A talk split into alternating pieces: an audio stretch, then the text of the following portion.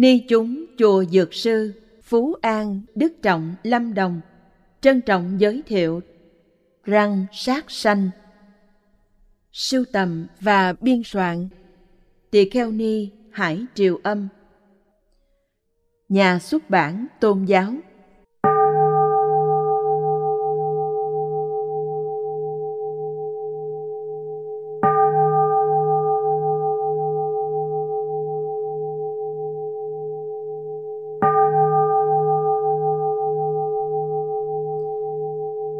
Răng sát sanh. Vì quên hẳn chân như bản tánh, tối tâm mù mịt, mắc vào bào thai, nhận âm huyết của mẹ và trượt khí của cha làm thể chất của mình, sanh ra cứ mê man điên đảo với căn trần thức. Thương thay, thánh phàm, người phật, vốn đồng một tánh thể, chỉ vì mê ngộ mà thành có nhiễm tịnh phân cách. Kinh Kim Cang nói, Pháp này bình đẳng không cao thấp. Bát Nhã Tâm Kinh nói là không tăng, không giảm. Phật dạy 84.000 pháp môn, mục đích dắt dẫn con người chuyển vọng về chân. Niệm Phật là phương pháp dễ tu nhất, chỉ cần dẹp tán loạn là tam muội hiện tiền. Nhân gian chủ trương, trời sanh muôn Phật để nuôi người, nếu không ăn thịt thì cầm thú tràn đầy. Loài người mất đất sống. Đâu có biết, người giết vật ăn thịt sẽ đọa làm vật, nên số vật thành đông. Không giết thì không đọa. Trái đất sẽ là thiên đường, tất cả phàm phu thành Phật Thánh. Kinh dạy, nhất thiết duy tâm tạo, mang lòng đeo sừng hay thành Phật làm tổ cũng chỉ do tâm ta loài vật cũng bẩm ngũ hành, gồm đất, nước, gió, lửa, hư không, cũng ngậm tứ tượng, âm, dương, tinh, thần, cũng đau ngứa, no đói, cũng yêu ghét sợ hãi, nôm nóp sợ chết, lo lắng tham sống, tránh khổ cầu an như ta. Vậy mà giết nó chỉ để ngon miệng, đặt mồi lập mưu, khiến xa lưới mắc bẫy, thật là độc ác tàn nhẫn lại nói, thiếu tiền của ta làm thú trả ta, hoặc ta hưởng lộc trời. Cứ thế mà luân chuyển oán thù, cùng nhau đi mãi trên đường đau khổ. Nhà nho nói thấy con thú đang sống, chẳng nỡ thấy nó chết. Nghe tiếng nó sợ hãi kêu đau, chẳng nỡ ăn thịt. Cho nên, đã là quân tử, đâu có sát sanh. Bởi vì đều có phật tánh nên tất cả noãn, thai, thấp, hóa đều là chư Phật vị lai. Bởi vì cùng nhau ở trong vòng luân hồi nên tất cả các loài bay, chạy, bơi lội đều đã từng là cha mẹ quyến thuộc lẫn nhau. Thế mũi tên là con vượn hồn bay, thế dương cung là con nai rơi mật. Nổi chua cây nát óc bể đầu, niềm đau khổ suốt lưng qua bụng dùng tim gan nó để ngon miệng trong khoảnh khắc. Mai đây chịu rừng kiếm núi đao, cả trăm ngàn kiếp trong địa ngục. Lên dương thế làm thân heo gà để chịu mổ đâm quay nướng, mang yên ngậm sắt ngựa lừa, tôi tớ phận chó, cày bừa thân trâu. Thương thầy, thế gian cứ đem thống khổ làm trò vui chơi, giết hại sinh linh đại khách, bày tiệc mời người ăn – con gà bị cắt cổ, dãy dụa kêu la, lại đem thêm nước sôi dội xối. Trong khi trên thềm nhóm họp bạn bè, dưới thềm âm nhạc vui vầy đờn ca. Đình thần, đền miếu các nơi đều là những đàn tràng gây oán. Thui ngang nướng vịt, mổ heo, thịt dê, khác gì la sát dạ xoa. Trời đất nhân từ hiếu sanh, thần minh trung chánh đâu dám trái nghịch thiên lý. Chỉ những ác quỷ, hung thần mới hưởng cúng tế, rượu thịt. Bọn này làm sao có phước đức để giúp cho thế gian thoát nạn lắm mưa nhiều nắng. Nếu cần báo đáp minh dương thì nên trai giới hiền nương, có nhân đức mới mong thoát khỏi tai ương sau này. Họa do ác chứa, phước bởi thiện sanh, Thần nhạc đế dạy, trời đất không tư, thần minh ngầm xét, chẳng vì lễ cúng mà giáng phước, chẳng vì không lễ mà giáng họa. Tất cả chúng sanh không sát nghiệp, mười phương nơi nào động đau binh. Nhà nhà xóm xóm thường tu thiện, thiên hạ lo chi chẳng thái bình. Hỏi Không có thịt cá, lấy gì phụng dưỡng cha mẹ? Đáp có hiếu là chân thành, mong cho cha mẹ hết khổ được vui, hiện tại và vị lai mãi mãi, nên phải khuyến thiện.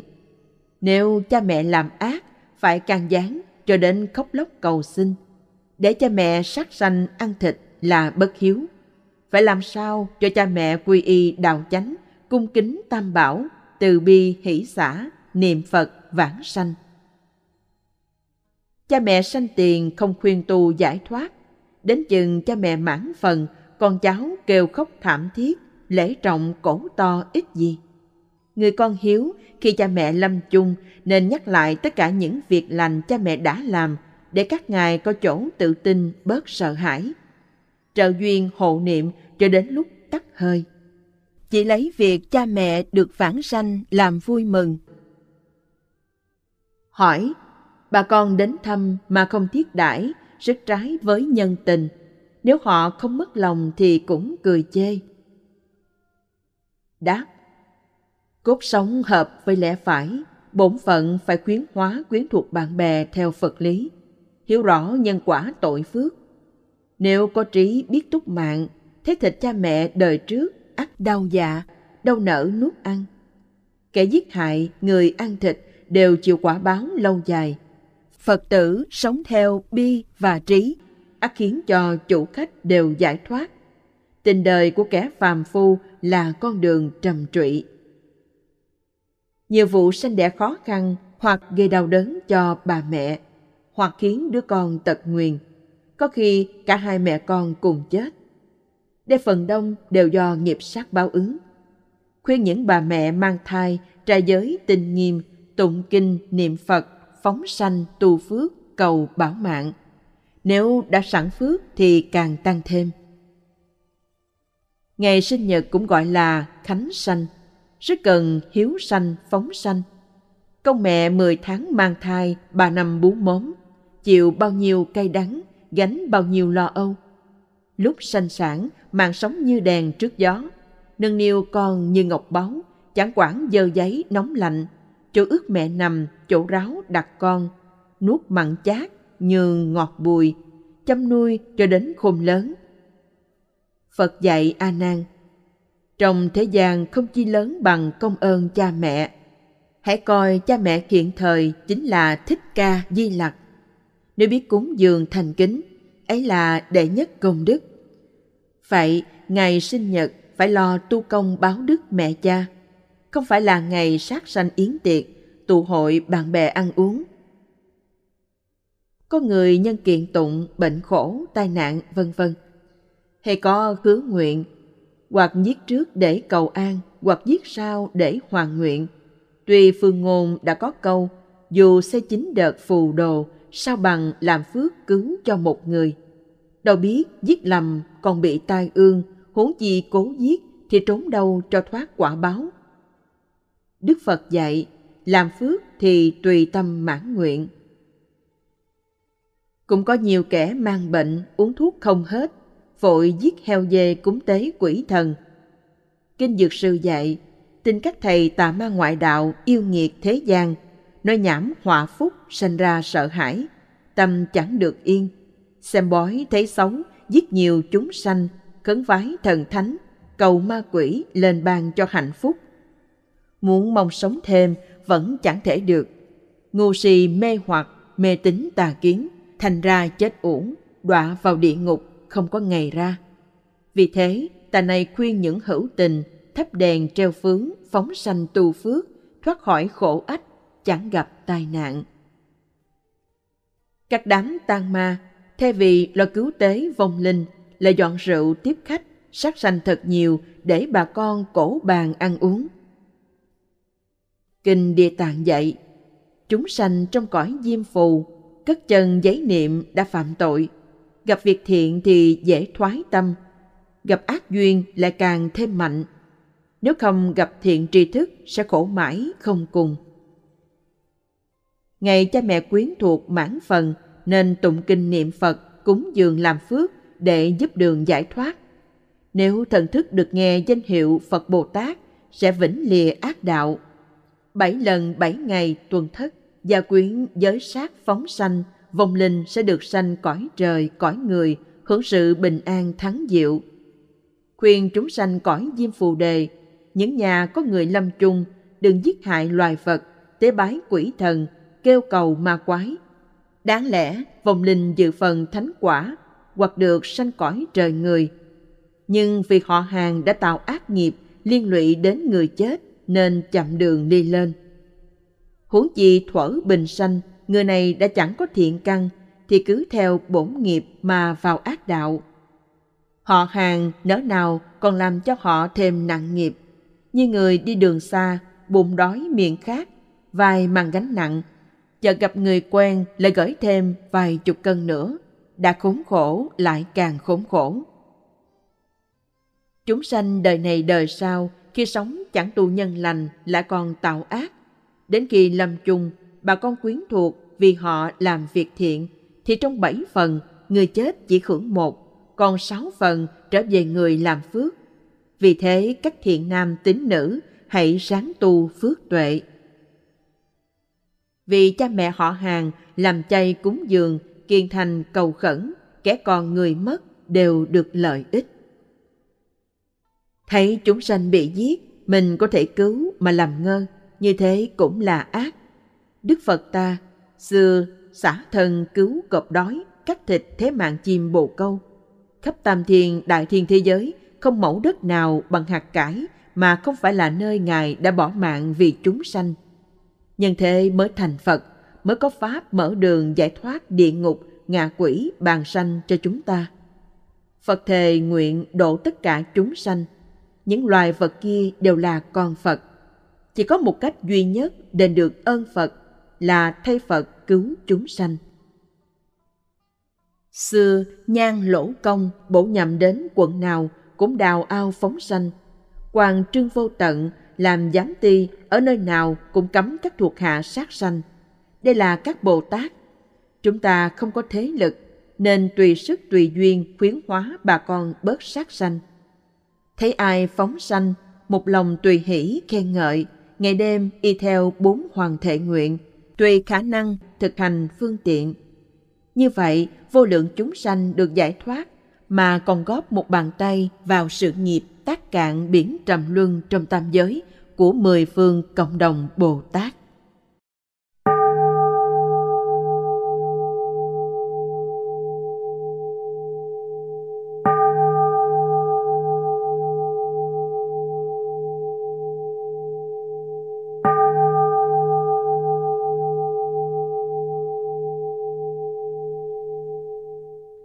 Chuyện số 1 Đất Giang Tô, địa phương Nhuận Châu, cư dân sinh sống bằng nghề đánh cá bắt cua. Lớn bé rủ nhau bắt ếch, ác tập thành tánh. Toàn thôn chỉ có mình khổng bà, tuổi 70 là giữ giới sát. Bà vẫn còn sức dệt vải, kiếm tiền phóng sanh. Thường khuyên người giới sát phóng sanh. Càng Long, năm Ất Mão, ngày 9 tháng 9 nhuận châu vỡ đê nước tràn mênh mông nhà cửa cuốn trôi người chết vô số. Trước ngày ấy một hôm khổng bà dắt cháu lên núi lễ phật ở lại ni am nên thoát nạn. Từ tâm thì bao giờ chẳng có thần minh trợ phước. Chuyện số 2 Cũng đất Giang Tô, tại Ngô huyện, một phú ông gia tài tới số ức, sinh hoạt xa hoa. Một hôm mở đại yến tiệc, nhà bếp mua về một con ba ba rất lớn định đem làm thịt. Bỗng thấy ba ba chảy nước mắt, không nỡ hạ thủ, bẩm với chủ nhân xin phóng sanh. Phú ông đã chẳng thương tình, lại giận dữ, cầm ngay dao bén chặt đầu ba ba. Đầu con ba ba rơi xuống đất, bỗng nhảy phóc lên cây đòn dông trên mái. Cả nhà kinh lạ. Thịt bà bà nấu ngon lành chia làm hai phần. Một đem biếu chỗ tình thân, một đem đại khách. Phú ông chỉ ăn vài miếng, tức khắc thần trí hôn mê, thế trên mái nhà đều là đầu ba ba, giường chiếu trướng màn cũng toàn là đầu ba ba. Phú ông nói, có hàng trăm con ba ba đang súng lại cắn ta. Cứ thế, chín ngày chín đêm, kêu la đau đớn mà chết. Chuyện số 3 Đức Giang Tô, vợ nhà họ Phạm bị bệnh lao trầm trọng sắp chết. Thầy thuốc đề nghị lấy óc 100 con chim sẻ làm thuốc, quyết khỏi bệnh. Chỉ một điều kiện là không được thiếu một con. Phạm Công y lời mua một lồng chim sẻ. Phạm Bạc nghe biết, liền mở lồng phóng cho cả 100 con chim sẻ bay đi. Chẳng bao lâu, Phạm bà dần dần khỏi bệnh, lại mang thai, sanh được một con trai tuấn tú. Thật là sông hỷ lâm môn.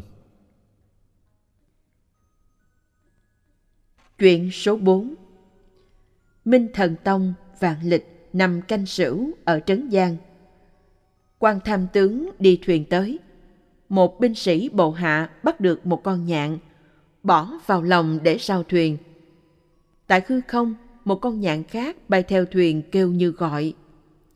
Trong lòng, nhạn con thê thảm ngẩng đầu kêu theo. Thuyền đi trăm dặm, nhạn kia vẫn theo. Thuyền tới bến, nhạn con thò đầu ra ngoài lòng, lớn tiếng bi ai. Nhạn trên cao phóng xuống áp đầu vào con, không quản sợ những người chung quanh. Binh sĩ vội mở lòng cho cả hai đứa bay đi. Chuyện số 5 Tùy hầu làm quan nhà Hán đi xứ nước Tề, giữa đường gặp một con rắn bị khốn khổ ở trong cát nóng. Trên đầu có vết thương chảy máu.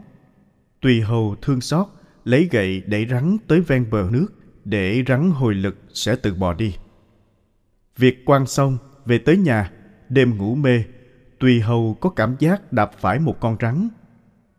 Sợ hãi tỉnh dậy, phát giác trên chiếu có một hòn ngọc châu sáng rực cả nhà. Chuyện số 6 Một bà kia rất thích thịt ba ba. Một bữa ngẫu nhiên mua được con ba ba lớn, giao phó cho chị bếp mổ nấu. Rồi có việc phải ra đi. Chị bếp suy nghĩ, một đời ta sát sanh đã nhiều, nên ta quyết định phóng sanh con ba ba này, cam chịu đòn, chớ không nỡ giết nó.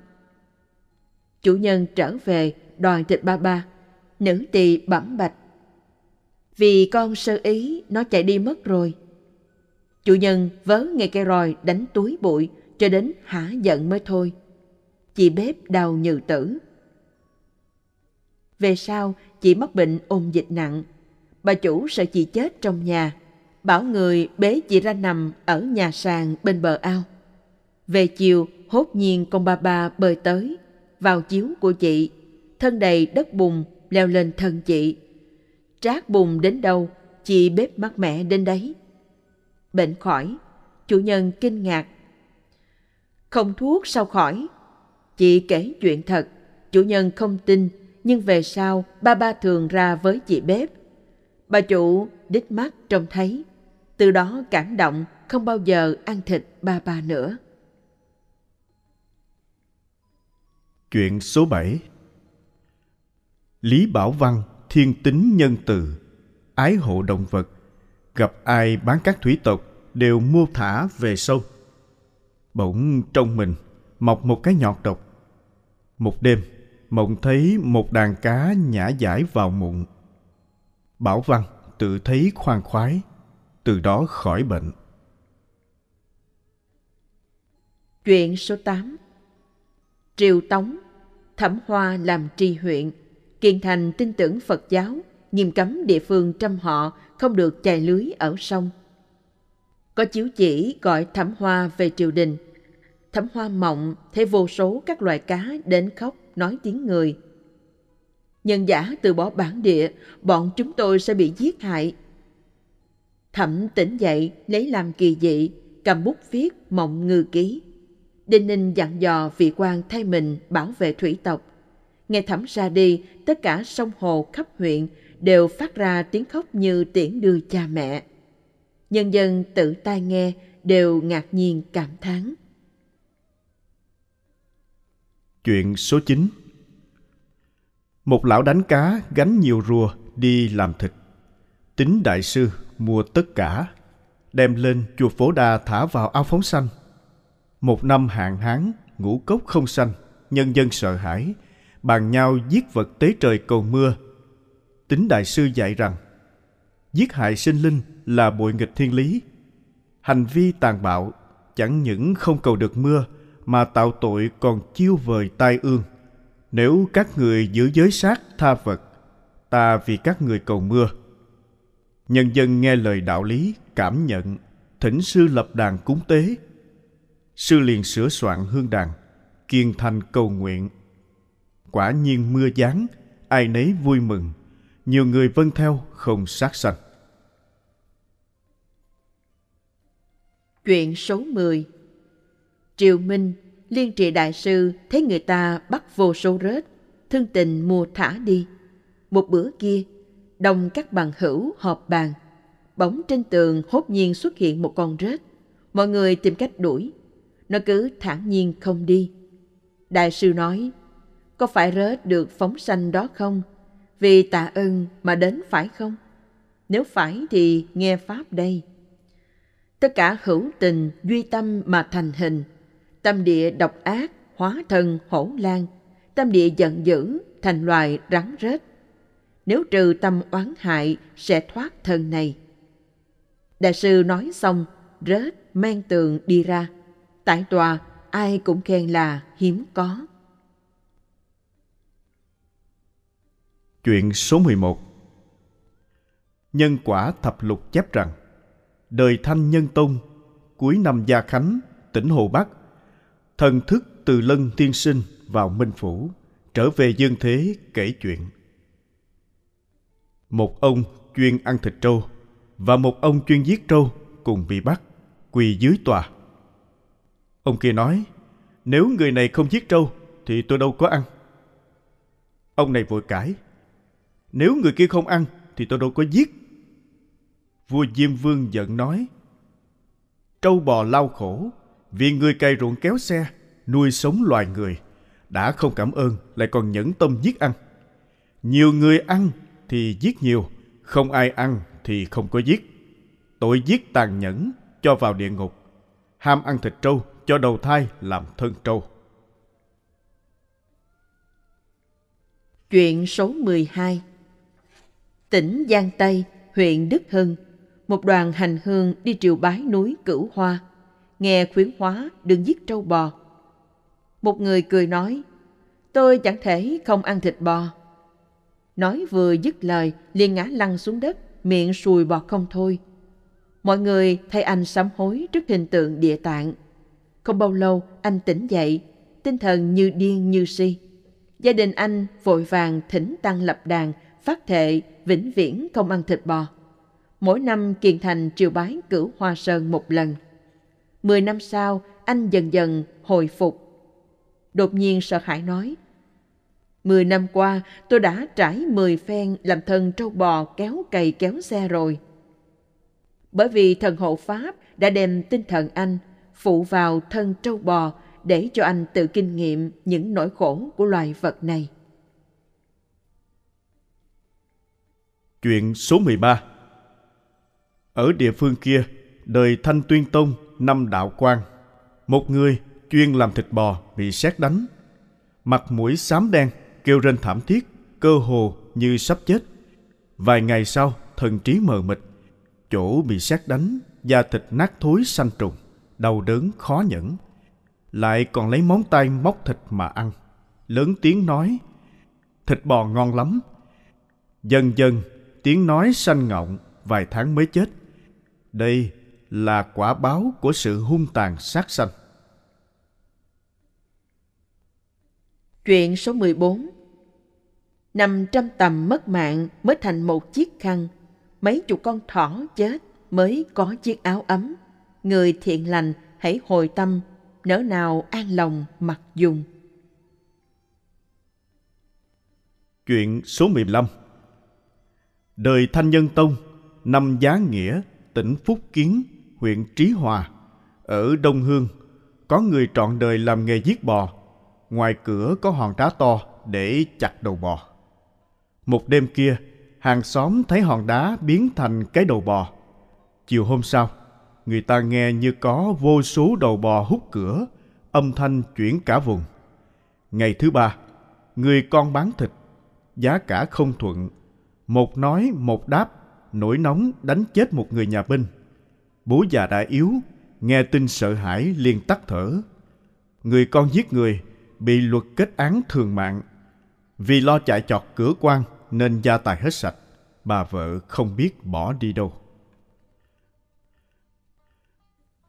Chuyện số 16 Hàng ngày, dê mẹ thường liếm con. Hôm nay bị lôi ra đi, còn quay đầu lại. Bước đi này không bao giờ trở về. Lòng mẹ con có biết không? Chuyện số 17 Kỷ hiểu sùng tiên sinh bút ký có chép Vợ chồng họ cổ làm nghề giết bò Về sau chồng đau mù cả hai mắt Vợ thì da thịt cứ nứt loét. Chạm vào quần áo Đau đớn khó nhẫn. Ngày đêm kêu rên Một tháng mới chết. Thỉnh các con Phật lưu tâm khuyến hóa Ai nấy giữ giới sát Phóng sanh. Chuyện số 18 Triều Thanh, tỉnh Sơn Đông, huyện Lâm Thanh. Một đồ tể dắt trâu đi giết.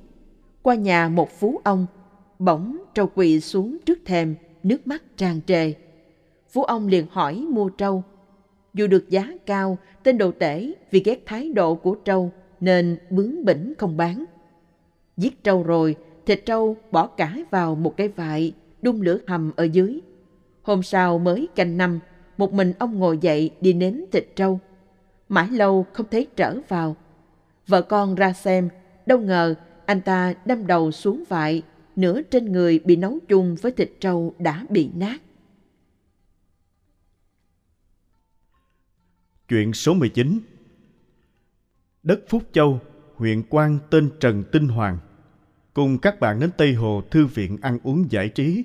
Một người dắt bò đi qua, con bò bỗng đứng lại không chịu đi. Người kia ra roi đánh mạnh, con bò đi nhưng nước mắt như mưa. Như biết rằng mình phải đến chỗ chết. Ông huyện xót thương, hỏi giá, rồi vào bàn với các bạn. Chúng ta ăn uống xa phí vô ích, chi bằng để tiền phóng sanh. Thế là con bò được đem đến chùa Tây Thiền, giao phó chúng tăng nuôi dưỡng, kèm thêm một số tiền cúng dường tam bảo. Năm sau, ông huyện được thăng chức mãn đời phước lộc sông toàn. Đây là hiện tiền quả báo của những tâm nhân từ. Chuyện số 20 Một quan tổng binh sức địch vạn người lại giỏi thư pháp. Chỉ phải thói ham ăn thịt chó. Trong bếp ngày ngày giết chó. Ông ta đi tới đâu, chó súng cả đàn cắn sủa. Một hôm đi chơi lên núi, qua một cái miếu, ông rẽ vào.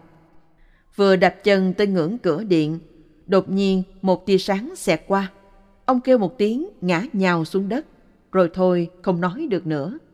Bột hạ phù trì, toàn thân ông mềm nhũng, chân tay bủng rủng không lực. Nhìn lại thì ra ông đã tắt thở. Khi ấy người giữ miếu mới nói, miếu này rất linh, xưa nay vẫn cấm những ai ăn thịt chó không được vào. Chỉ vì Ngài là quan tổng binh nên chúng tôi không dám ngăn cản. Sự việc này xảy ra, lòng người lại càng tin chắc các linh thần không ưa ăn thịt. Chuyện số 21 Đất Giang Tô, huyện Gia Định, đời nhà Thanh cuối năm Càng Long. Tên sát lục chuyên nghề làm thịt chó, ném một con chó vừa bị giết vào cái bồn, rồi đổ nước sôi để nhổ lông. Bỗng thấy mắt mờ, tai ù, tâm thần không định. Khi ấy, con chó thêm thiếp gần hết thở. Bỗng nhiên hung mãnh nhảy lên đớp vào cánh tay sát lục không nhã. Sát lục đau đớn không chịu nổi, ngã quay ra đất, kêu gào thảm thiết. Mọi người súng lại, lấy que cạy răng con chó, nhưng răng ngập sâu vào thịt, không cách nào lôi ra.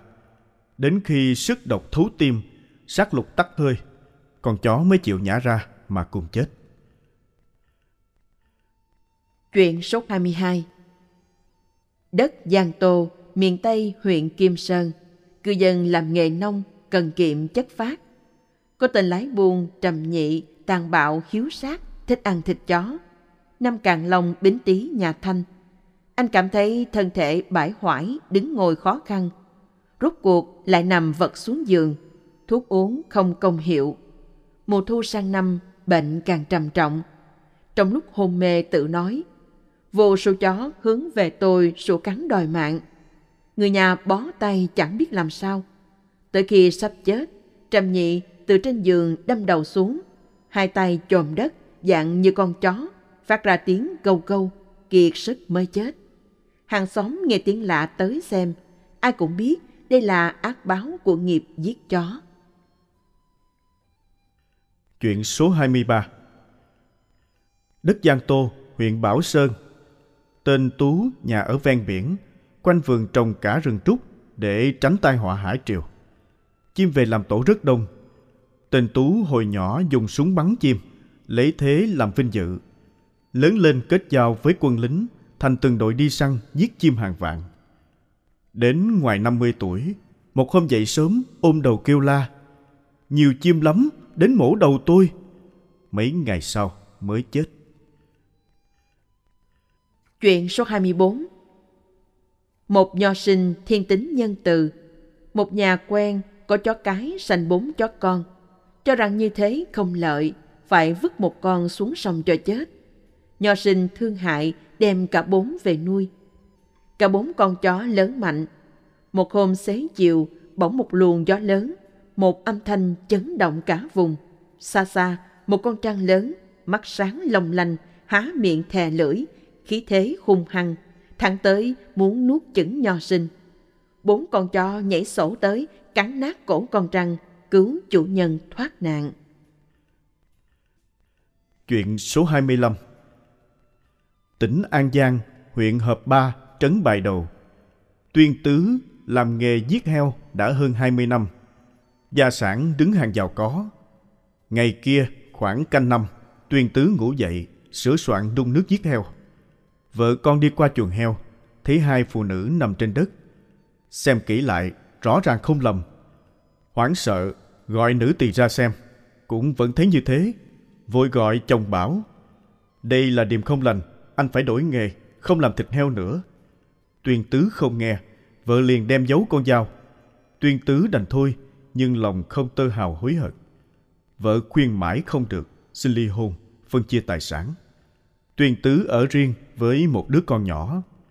Cứ như cũ giết heo, đứa trẻ đột nhiên bạo bệnh mà chết. Buồn khổ vì mất con, anh đánh bạc để giải sầu, gia sản tiêu sạch. Tuyên tứ nghèo quá, lại xoay sở trở về nghề giết heo. Phục nghiệp được hơn 20 năm, hốt nhiên bị quái bệnh, miệng thổ máu, hôi tanh không chịu nổi, đau đớn thống khổ, sớm tối kêu như heo, hơn một năm mới chết.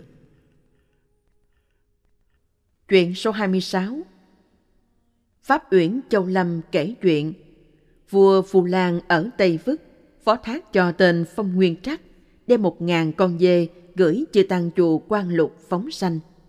Không ngờ thế lợi tối lòng, tên này lén đem cả đàn dê bán cho nhà đồ tể. Một năm kia, thành Lạc Dương mưa to, sấm sét đùng đùng. Phong Nguyên Trắc đứng ở ngoài cửa, bị sát đánh gãy cổ, máu ra lên láng, chết ngay tại chỗ. Những người bất nhân, bất nghĩa vẫn bị quả báo kiểu ấy. Chuyện số 27 Đất Giang Tô, một người chuyên nghề giết dê. Dê con gọi mẹ tiếng kêu thê thảm. Người thân bạn bè khuyên anh đổi nghề, nhưng anh không nghe. Hành ác không hối, ác báo phải tới. Hơn 40 tuổi, hốt nhiên bệnh nặng. Nửa năm uống thuốc mới khỏi. Gia tài tiêu ma. Bỗng nhiên, mũi miệng hóa ra cái mõm. Mặt biến thành hình dê, trông thật đáng sợ. Khổ não vô cùng. Tự giác ngộ đây là giết dê báo ứng. Từ đấy không giết dê nữa. Chuyện số 28 Giang Tây, huyện Cát An, Ngô Đường rất giỏi bắn tên, ưa thích đi săn, thường rủ lũ trẻ đi lùng tổ chim. Một hôm, ra ngoài sân giả, phát hiện hai mẹ con nai đang ăn cỏ. Ngô Đường bắn một mũi, nai con ngã lăn chết. Mẹ nai thương con, thay vì lo chạy thoát thân, cứ âu yếm liếm vết thương. Ngô Đường liền bắn nai mẹ. Ngay lúc ấy, phát hiện có thêm một con nai nữa. Liền lắp tên bắn thêm một mũi. Không ngờ chỉ là hoa mắt thấy lầm. Ngô Đường đã bắn trúng con mình. Đau đớn khóc muốn chết. Hốt nhiên từ bụi cây nhảy sổ ra một lão hổ, vồ nghiến Ngô Đường tha đem đi. Chuyện số 29 Triều Thanh, huyện An Phi, năm canh tí tháng 3. Lương Khải theo thuyền chở lương thực đến huyện Hoài Ninh. Mộng thấy một lão ông tốt bạc, thiết tha thưa rằng Sớm mai tôi có đại nạn, xin Ngài đưa tay cứu vớt.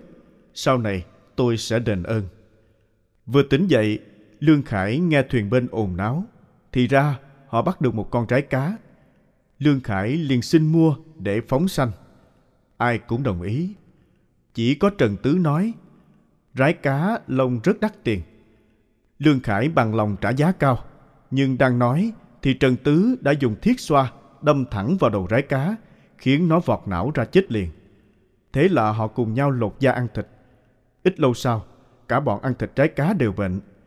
Riêng Trần Tứ trầm trọng.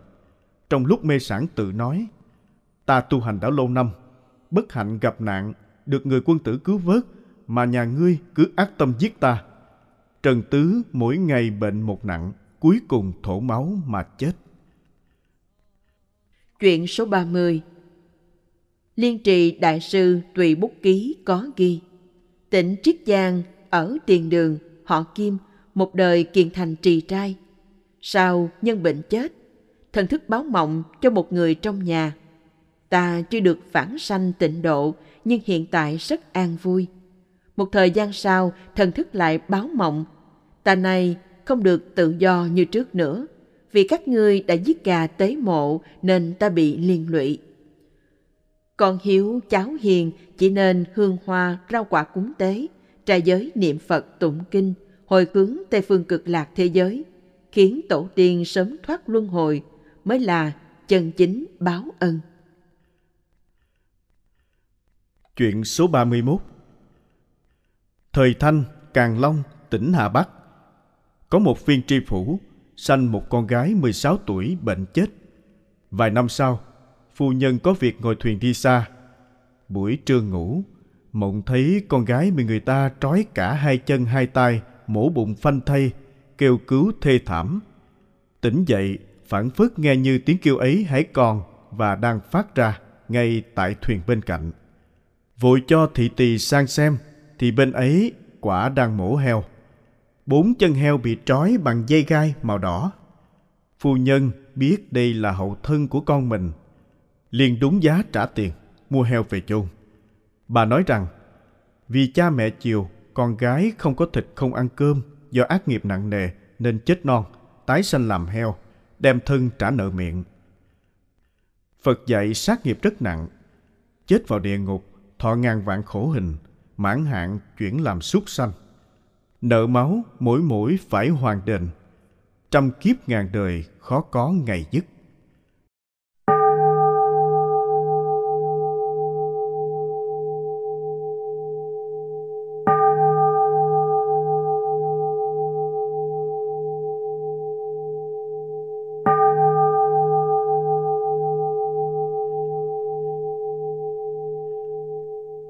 Chuyện số 32 Tỉnh Triết Giang, huyện Dư Khánh, Hoàng Tú Nguyên rất tinh thông trị bệnh ghẻ thủng, lừng danh xa gần.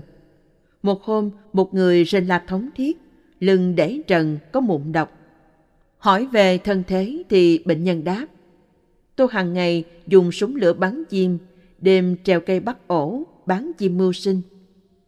Hoàng Tú Nguyên bảo, bệnh này do tội báo không cách nào trị nổi nếu anh chịu lập thệ, từ nay cải nghiệp, không sát sanh hại vật, ta mới có thể chữa trị. Bệnh nhân cung kính phân lời. Với người không biết lỡ tạo nghiệp sát, chỉ cần sửa lỗi liền tiêu tai hưởng phước. Danh y trị bệnh, dạy người cải lỗi làm thiện, thật là bậc thiện tri thức chân chánh, tự lợi lợi tha. Chuyện số 33 Lão bột nhà họ Cao được chủ nhân rất tín nhiệm. Kể rằng, 20 năm về trước, lão bán miếng lương ở chợ, mỗi ngày giết 10 cân lương. Về sau bị thiên tai đốt sạch vốn liếng. Nay phải đem thân đi làm. Đêm qua, lão mộng thấy vô số lương đòi mạng. Có hai con trợn mắt giận dữ. Mỗi con sấn vào cắn một chân, đau quá không thể đi được. Bà chủ cho thuốc vạn linh đơn. Quả nhiên khỏi.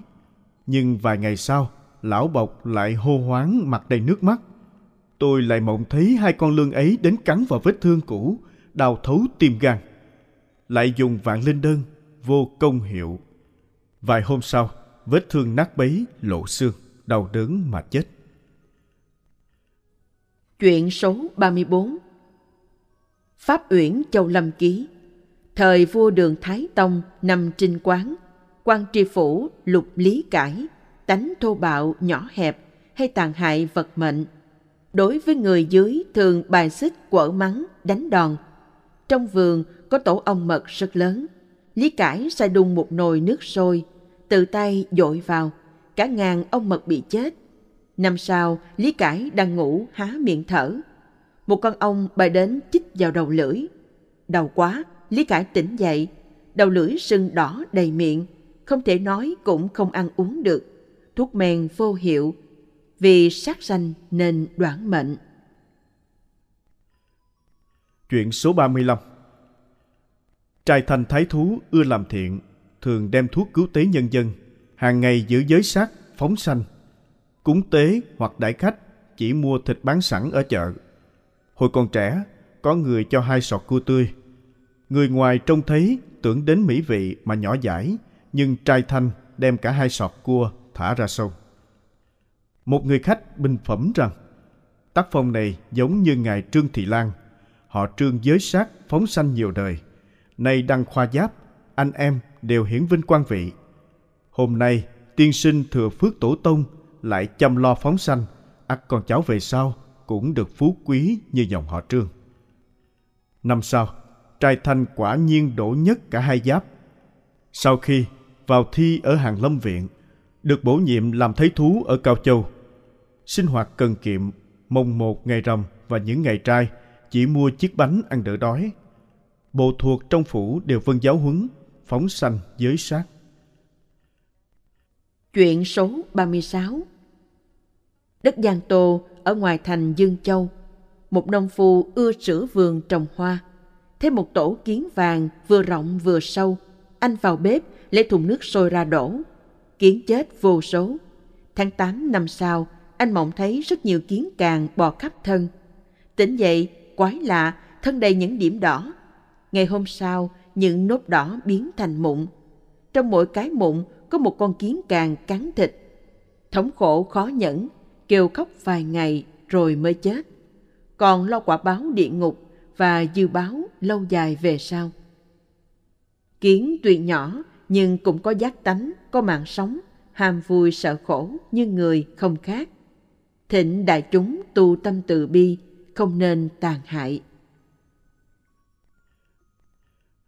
Chuyện số 37 Triều Thanh, Nam Đạo Quang, tỉnh Triết Giang, huyện Gia Hưng. quan thái thú họ Trần sinh hoạt xa xỉ. Y phục xe ngựa cho đến những vật trang nghiêm, phòng thức đều mỹ lệ.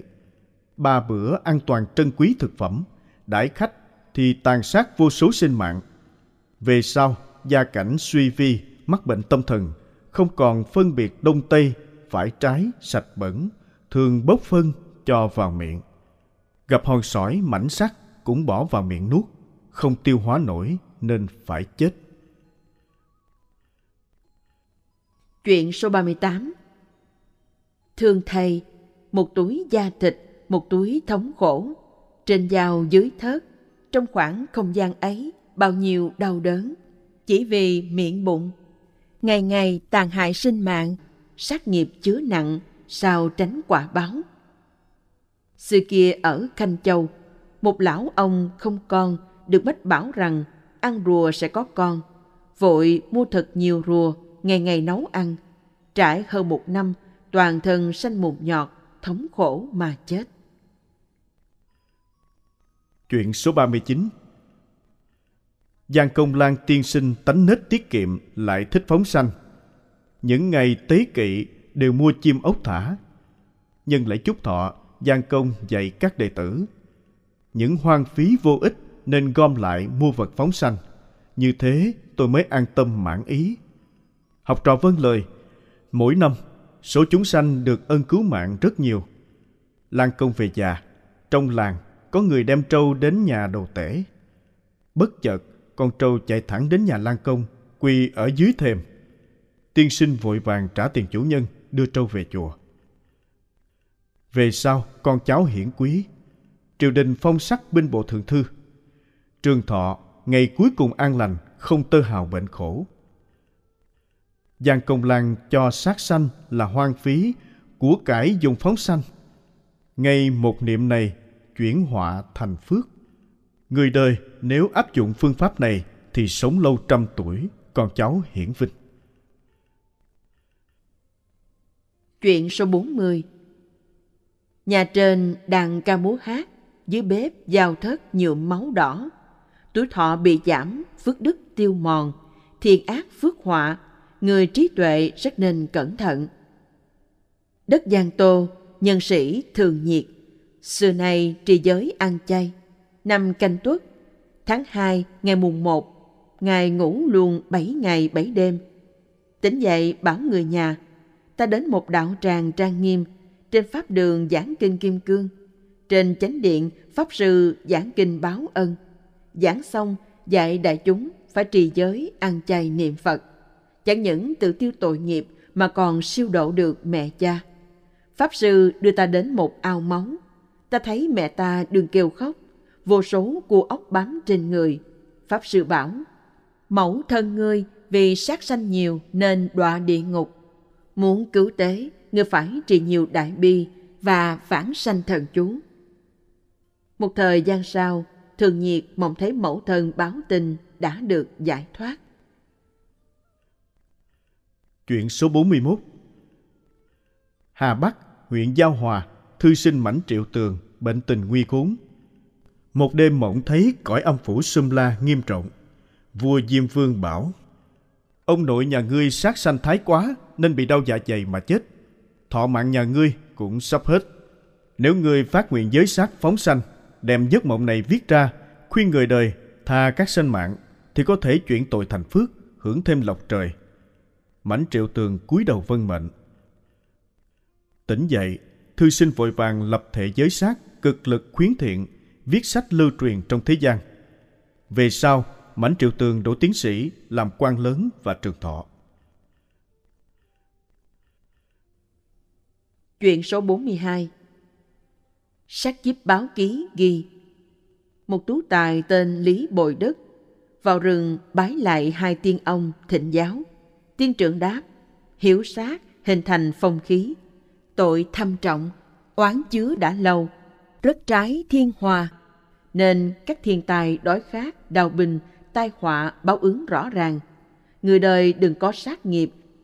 Tự nhiên không tai nạn. Một người giữ giới sát, một người bình an. Một nhà giữ giới sát, một nhà bình an. Chuyện số 43 Tỉnh Chiết Giang, từ huyện Chiêu Hưng đến huyện Kim Hoa, quan huyện thấy hai bên đường vô số ếch khấu đầu kêu ai oán, liền nghĩ chắc có oan tình. Xuống xe đi bộ quan sát. Bọn ếch nhảy trước dẫn đường. Đến một khoảng ruộng, phát hiện ba cái tử thi chồng lên nhau. Khám nghiệm hai cái trên xong, đến cái thứ ba thì phản phất như chưa chết hẳn. Vội đem nước nóng tẩm đắp Người này tỉnh lại, nói Tôi là một lái buôn. Thấy hai người vai mang giỏ ếch ra chợ bán.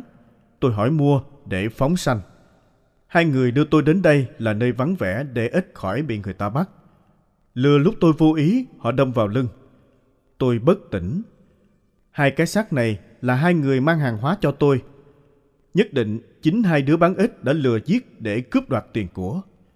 Quân huyện vội sai người lùng tìm, bắt được hung thủ và thu lại được tài vật cho người lái buôn.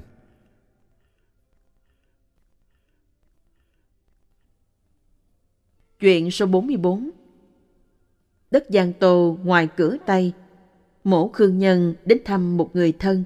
Người này định làm gà thiết đãi. Anh nói, nhà tôi ba đời ăn chay, xin đừng sát sanh. Chủ nhân y lời. Trên thuyền về, bỗng nhiên ở trên bờ, có một lão ông nói lớn. Thuyền kia có một đứa nói láo là đã ba đời ăn chay. Tiền ngàn vạn cũng không cho nó đi chung.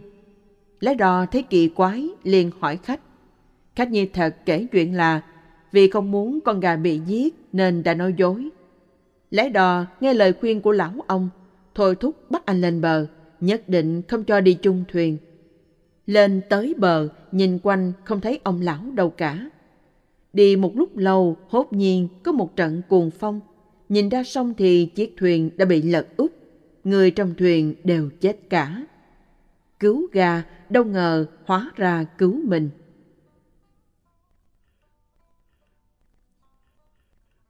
Chuyện số 45 Triều đường, ban an nhân giàu có, vẫn phụng sự tăng chúng chùa Từ Môn. Một người khách đem biếu an nhân một bộ da lừa còn tươi. An nhân theo thường lệ đến chùa Từ Môn, ở lại mấy ngày. Đêm nhìn thấp thoáng ngoài cửa chánh điện, vài chục quỷ sứ tay cầm binh khí, xa nhìn vào thấy an nhân tụng kinh niệm Phật nên bỏ đi. Biết vì nhận tấm da lừa có liên hệ đến cái chết của lừa nên âm quan đến điều tra. An nhân kiên thành cầu siêu cho lừa. Từ đó cả nhà an nhân giới sát ăn chay.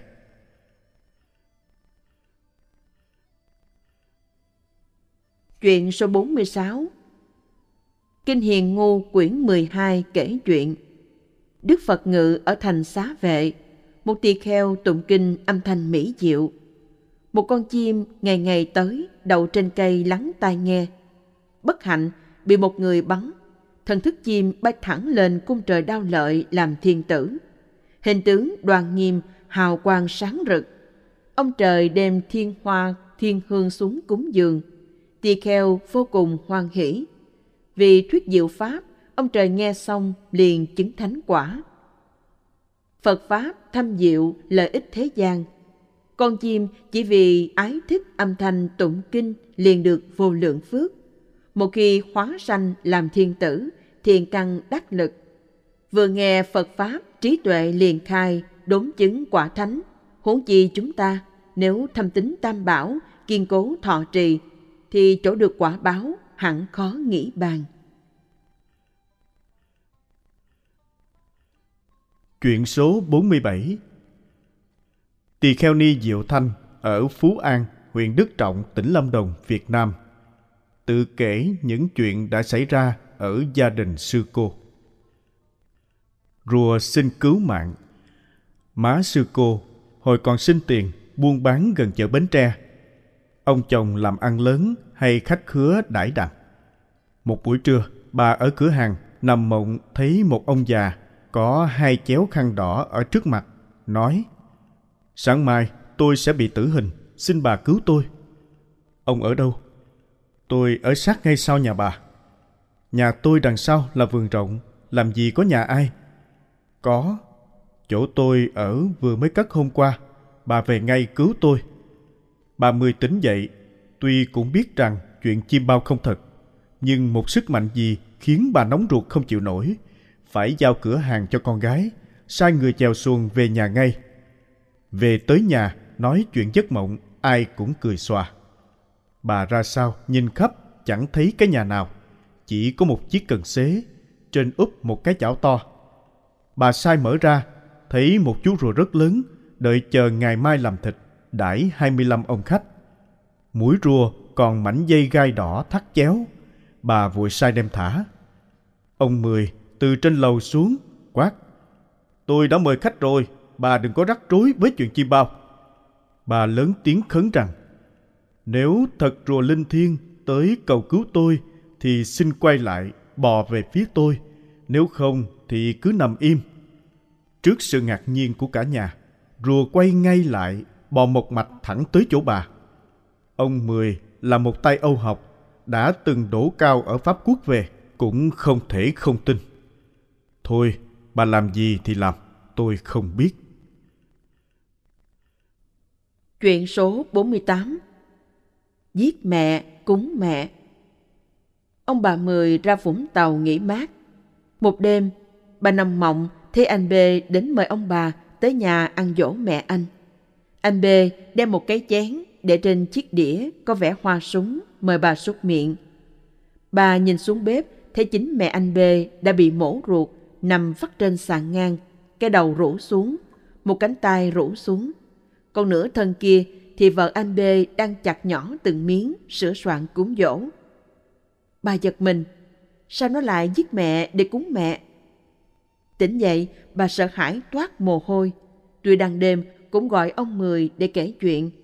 Ông quậu quọ, chìm bao với chìm bao, ai khơi đầu mà nghe. Thằng Hòa cháu ngoại nằm gần đấy. Bà gọi nó dậy bắt nó nghe, cố ý để ông Mười nằm đó phải nghe. Nghe xong nó đáp, ông rầy bà là phải. Nhưng lạ là sáng hôm sau, anh B tới mời ông bà đến ăn dỗ mẹ thật. Nhớ tới giấc mộng tối qua, bà từ chối luôn. Anh B năn nỉ. Ông Mười nói nhỏ, người ta nghèo không nên để người ta tuổi thân.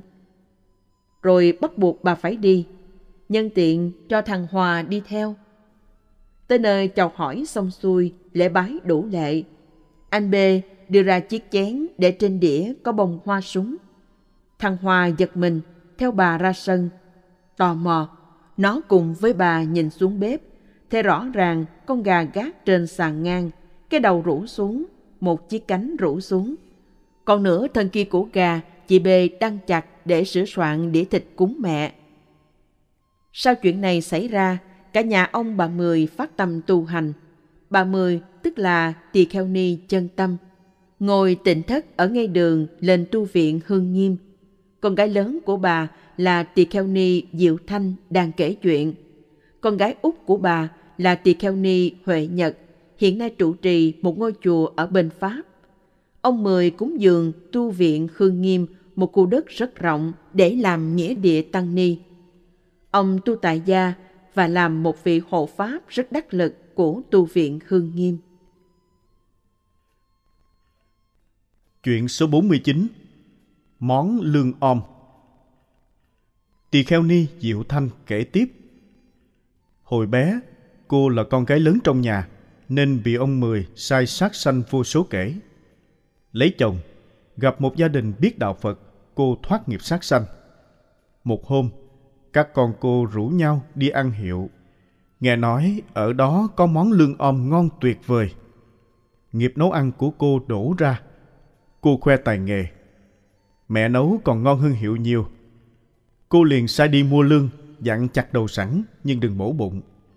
Tự tay cô dần từng con lương, khéo lấy xương sống ra, khéo lột, khéo nhồi, khéo gia vị, nhưng tất cả các con cô đích mắt trông thấy những độc ác để thành món ăn. Đứa nào cũng gớm, không ăn một miếng. Hồi xưa ở nhà làm bếp là vì cha mẹ bắt buộc. Nay chính cô đề xướng sát sanh. Cô thiết tha sám hối. Không bao lâu cô bị ngã, xương sống bị thương.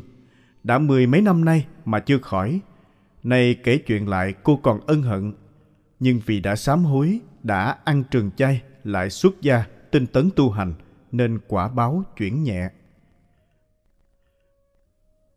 Chuyện số 50 Vui miệng cô kể thêm. Hồi còn ở nhà, mẹ cô mua rùa phóng sanh. Đứng trên xuồng để thả ra sông. Người giúp việc nháy cô, giấu một con to nhất để về làm thịt. Cô đồng ý. Không biết con rùa trốn lúc nào, đi qua mặt cô lúc nào cô không thấy. Nó tới tận đầu kia của xuồng. Rút vào trong áo mẹ cô, nằm im. Khi phát giác ra, cả cô và người giúp việc đều sợ, mới biết linh tính loài vật không thường. Nó biết ai hại nó, ai cứu nó. Kinh dạy, muốn biết nguyên nhân chiến tranh thế giới, hãy cứ xem xương thịt trong bát canh hàng ngày. Đã biết báo oán thì hẳn biết đền ơn. phước đức ăn chay không lường, phước duyên phóng sanh lại càng vô lượng. Chuyện số 51 Bài diễn văn hay nhất thế giới Báo Times ở New York, Mỹ tuyên bố đây là bài diễn văn hay nhất thế giới trong một ngàn năm vừa qua.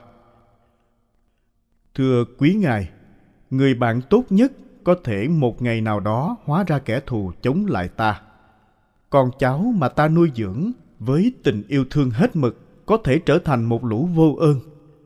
Kẻ mà ta gửi gắm hạnh phúc và danh dự, gần gũi thân thiết còn ai hơn vợ chồng, thế mà có thể trở thành phản bội phụ bạc. Tiền của có rồi sẽ sang tay người khác. Danh giá tiếng tâm có thể tiêu tan.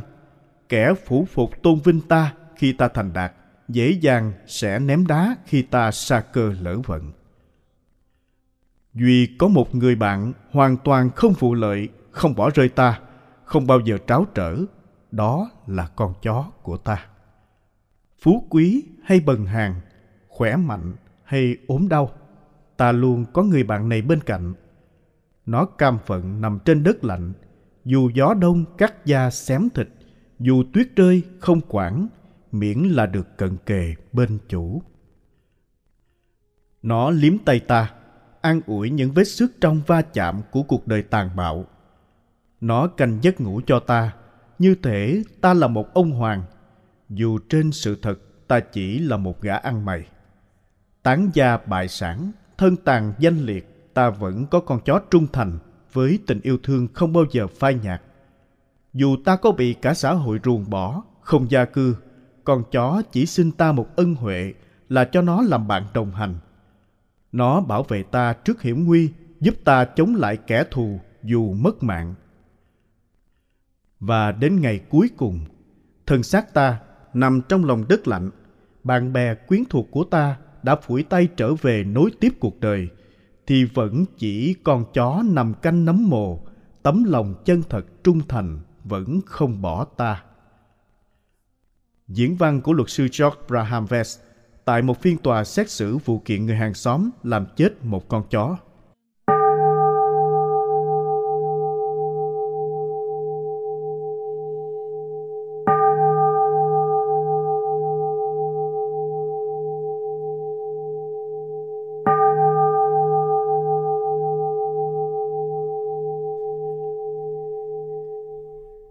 Thực hiện tại Trung tâm Diệu Pháp Âm Văn phòng Chùa Khuôn Việt 1355 Hoàng Sa, phường 5, quận Tân Bình, thành phố Hồ Chí Minh. Chùa Diệu Pháp số 72 Xuyệt 14 Phú Mỹ xã Phú Hòa Đông, Củ Chi, thành phố Hồ Chí Minh. Điện thoại 028 362 08438 website diệu pháp âm.net Kênh youtube youtube.com diệu pháp âm.